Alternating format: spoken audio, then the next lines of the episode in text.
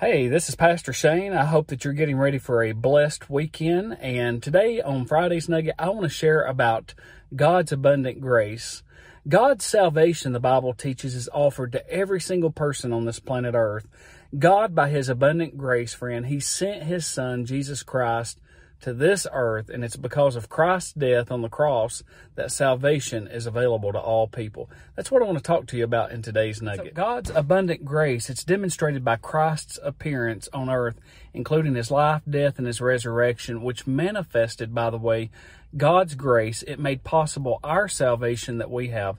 The Bible reads in Titus chapter 2 and verse number 11, it says, For the grace of God that bringeth salvation hath appeared to all men. And so, you know, there's an old hymn that we sing sometimes in church that is entitled Grace Greater Than Our Sin.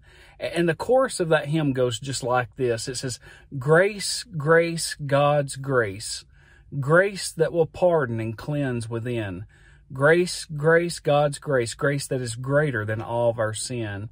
And so, friend, what we must understand about grace from God's Word is that there's absolutely nothing that we will do that will ever make God love us more.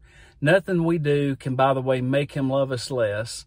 If you go over and read in Galatians in chapter number one, the Bible, by the way, illustrates that Paul's encounter with God and his grace, that it completely changed his life.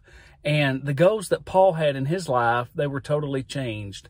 And so today I want to encourage you, my friend, to take your Bible, Go and read today. Go read Galatians chapter number one. And as you read through that, I want you to ponder on this. Remember, getting to grace on your uh, in your own life, it's important. And when you finally understand what God's grace means, you will never want to leave it. And I'll tell you why. It's because you will discover that there is no security apart from God's grace. His grace is greater than all of our sin. Have a blessed weekend. We'll see you from uh, in the message on Sunday. God bless.